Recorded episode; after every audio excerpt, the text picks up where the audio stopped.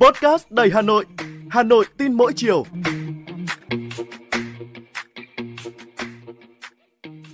Chào bạn, tôi là Ngọc Tuấn, người đồng hành cùng bạn trong số Podcast Hà Nội tin mỗi chiều của Đài Hà Nội ngày hôm nay.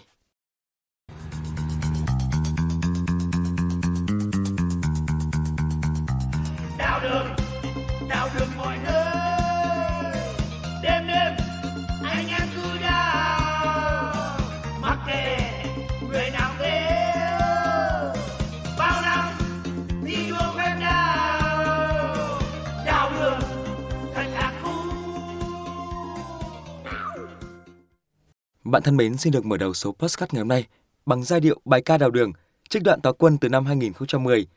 Suốt 14 năm qua, câu chuyện à, cứ vào cuối năm lại tái diễn những đại công trường đào đường, lật sới vỉa hè. Một số tuyến phố năm trước vừa đào sới, năm nay lại tiếp diễn đào lên ở đúng vị trí cũ. Khi đi qua nhiều tuyến phố Hà Nội những ngày cuối năm, có thể dễ dàng bắt gặp hình ảnh vỉa hè đang thi công, chỗ thì vẫn đang đào sới, chỗ thì tập kết vật liệu. Người dân không có chỗ đi bộ nên đành xuống lòng đường, chen lấn cùng với dòng xe cộ đông đúc. Trên tuyến phố Trần Thái Tông, quận Cầu Giấy, có thời điểm thì à, nắp cống ngầm được lật lên nhưng không có biển cảnh báo. Điều này tiềm ẩn nguy cơ mất an toàn cho người dân, đặc biệt vào ban đêm. So với các tỉnh thành khác trên địa bàn cả nước, việc đào sới vỉa hè, lòng đường ở thành phố lớn như là Hà Nội diễn ra thường xuyên hơn. Tại các kỳ họp ở Hội đồng nhân dân thành phố Hà Nội, cử tri đều đưa ra câu hỏi: làm thế nào để chấm dứt tình trạng đào đường dồn vào cuối năm?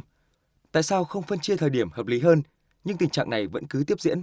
Chưa kể nhiều tuyến đường, con phố, đơn vị này vừa lát xong vỉa hè thì đơn vị khác lại đào lên để lắp cáp điện, viễn thông, đường ống cấp thoát nước.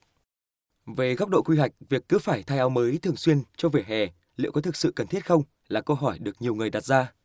Theo kiến trúc sư Trần Ngọc Chính, Chủ tịch Hội Quy hoạch Phát triển Đô thị Việt Nam, à, nếu mà việc lát đá vỉa hè diễn ra theo đúng tiêu chuẩn thiết kế thì có thể được tới 30 đến 40 năm. Ông Trần Ngọc Chính cũng cho hay, có những vỉa hè nói là lát đá nhưng thực ra là gạch xi măng kém chất lượng. Chỉ thời gian ngắn thôi là đã hỏng rồi, rất cần kiểm tra, xem xét vấn đề trách nhiệm của người quản lý, người giám định chất lượng công trình. Hà Nội vào những ngày cuối năm, chất lượng không khí thường xuyên ở mức xấu, cộng thêm đó là các hoạt động đào đường, lát lại đá vỉa hè diễn ra ở khắp nơi trong phố, khiến tình trạng ô nhiễm môi trường thêm trầm trọng. Những ngày đầu tháng vừa rồi, tình trạng ô nhiễm không khí tại Hà Nội có thời điểm nằm trong top cao nhất thế giới. Nồng độ bụi mịn PM 2.5 của Hà Nội cũng cao gấp 30 lần giới hạn cảnh báo của Tổ chức Y tế Thế giới WHO. Những đám mây bụi bao phủ quanh thành phố là nỗi quan ngại, bất an của người dân thủ đô. Nhiều người cảm thấy rất lo lắng cho sức khỏe mỗi lần đi ra đường. Có thể thấy rằng nhìn về khía cạnh tích cực việc à, đào đường, đào vỉa hè là nhằm để thay đổi, làm mới bộ mặt đô thị.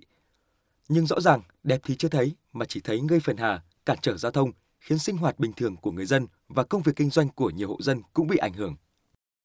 Từ thực trạng này có ý kiến đặt vấn đề liệu có thể thay đổi quy trình giải ngân đầu tư công để à, việc triển khai dự án không tập trung dồn dập vào cuối năm.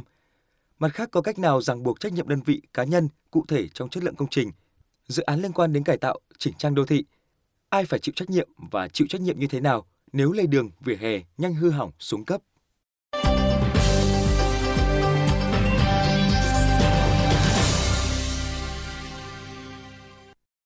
Bạn thân mến, cuộc chiến về hè không chỉ dừng lại ở điệp khúc lát đá hàng năm. Thực tế thì ở chỗ nào không bị đào sới, xây dựng thì lại bị hàng quán chiếm dụng để buôn bán, trông xe và thậm chí thành không gian riêng của mỗi nhà.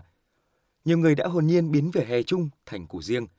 Việc quản lý vỉa hè hiện nay được ở ví như tình trạng bắt cóc bỏ đĩa, cứ vắng bóng lực lượng chức năng thì việc lấn chiếm vỉa hè lại tái diễn. Từ đầu năm nay thì Hà Nội đã tổ chức đợt cao điểm xóa bỏ các điểm chiếm dụng làm nơi kinh doanh buôn bán, trông giữ phương tiện với phương châm dành lại vỉa hè cho người đi bộ. Thế nhưng đến cuối năm bất cập trong việc kiểm tra, xử lý vi phạm cũng như là ý thức rất kém của không ít người dân khiến công tác quản lý trật tự đô thị nhanh chóng rơi vào cảnh ném đá ao bèo. Thứ gọi là văn hóa trà đá vỉa hè đã thành thói quen của nhiều người và nó là thứ mưu sinh của nhiều bộ phận dân cư. Nghiên cứu của Tổng cục Thống kê cho thấy khu vực kinh tế phi chính thức bao gồm cả kinh tế vỉa hè thu hút tới 11 triệu lao động, trong đó thì có những người yếu thế. Vài tiếng bán hàng ở vỉa hè cũng có thể là nuôi sống bản thân và gia đình của họ. Nhưng không có nghĩa rằng văn hóa trà đá vỉa hè được phép gây ảnh hưởng đến mỹ quan đô thị, ảnh hưởng đến việc đi lại của người dân. Kiến trúc sư Trần Ngọc Chính, chủ tịch của Hội Quy hoạch Phát triển đô thị Việt Nam cho rằng vỉa hè là một giao tiếp đô thị rất quan trọng. Chúng ta quan tâm đến kế sinh nhai của người dân nhưng cũng cần phải đảm bảo trật tự an ninh cho đô thị, cần phải có quy hoạch và định hướng cụ thể để có thể là tạo điều kiện cho người dân.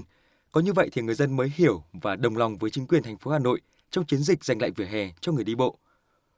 Hà Nội cần phải nghiên cứu kỹ vỉa hè tuyến phố nào đủ điều kiện cho các tiểu thương buôn bán và đoạn nào, khu vực nào thì không được. Từ đó, thành phố Hà Nội có thể xây dựng đề án thí điểm cho buôn bán trên vỉa hè là một cách hợp lý.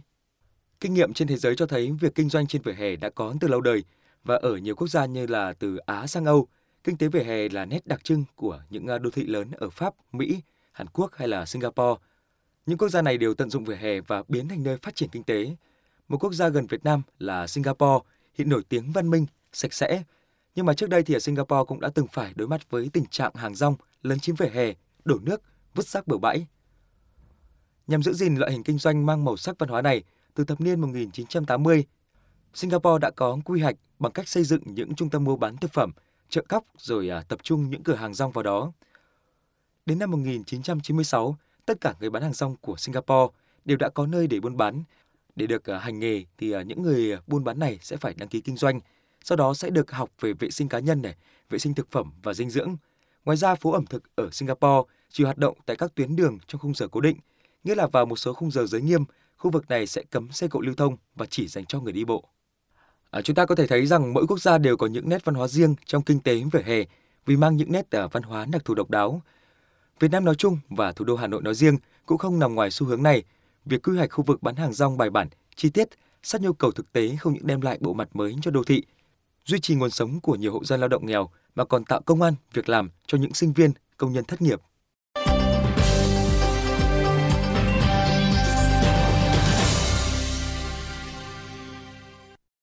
Bạn thân mến, thông tin tiếp theo mà tôi muốn gửi đến bạn trong số Postcard Hà Nội tìm mỗi chiều hôm nay đó chính là thành phố Hà Nội sẽ triển khai thí điểm mô hình chuyển đổi số điển hình tại các cơ quan, nhà nước thành phố.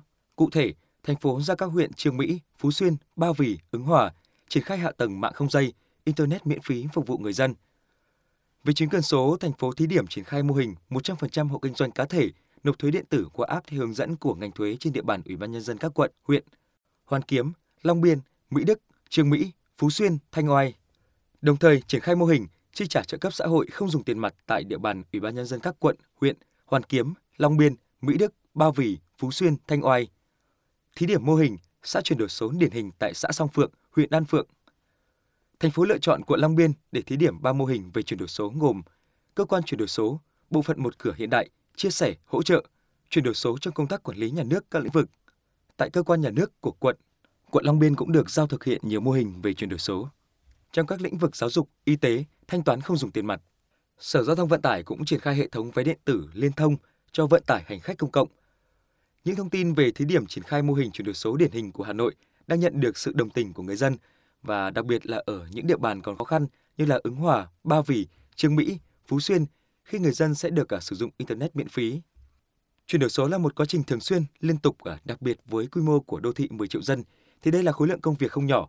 Song thì Hà Nội đang không ngừng nỗ lực để hoàn thành mục tiêu xây dựng thủ đô theo hướng thông minh, hiện đại, tạo điều kiện cho kinh tế tăng trưởng nhanh, hiệu quả và bền vững.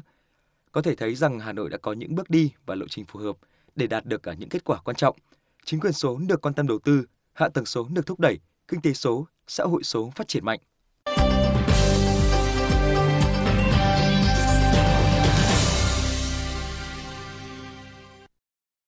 Bạn vừa nghe Postcard Hà Nội tin mỗi chiều của Đài Hà Nội. Rất mong bạn sẽ đồng hành cùng chúng tôi để tôi và bạn liên tục cập nhật những tin tức đang được quan tâm diễn ra mỗi ngày. Thân ái, chào tạm biệt và hẹn gặp lại.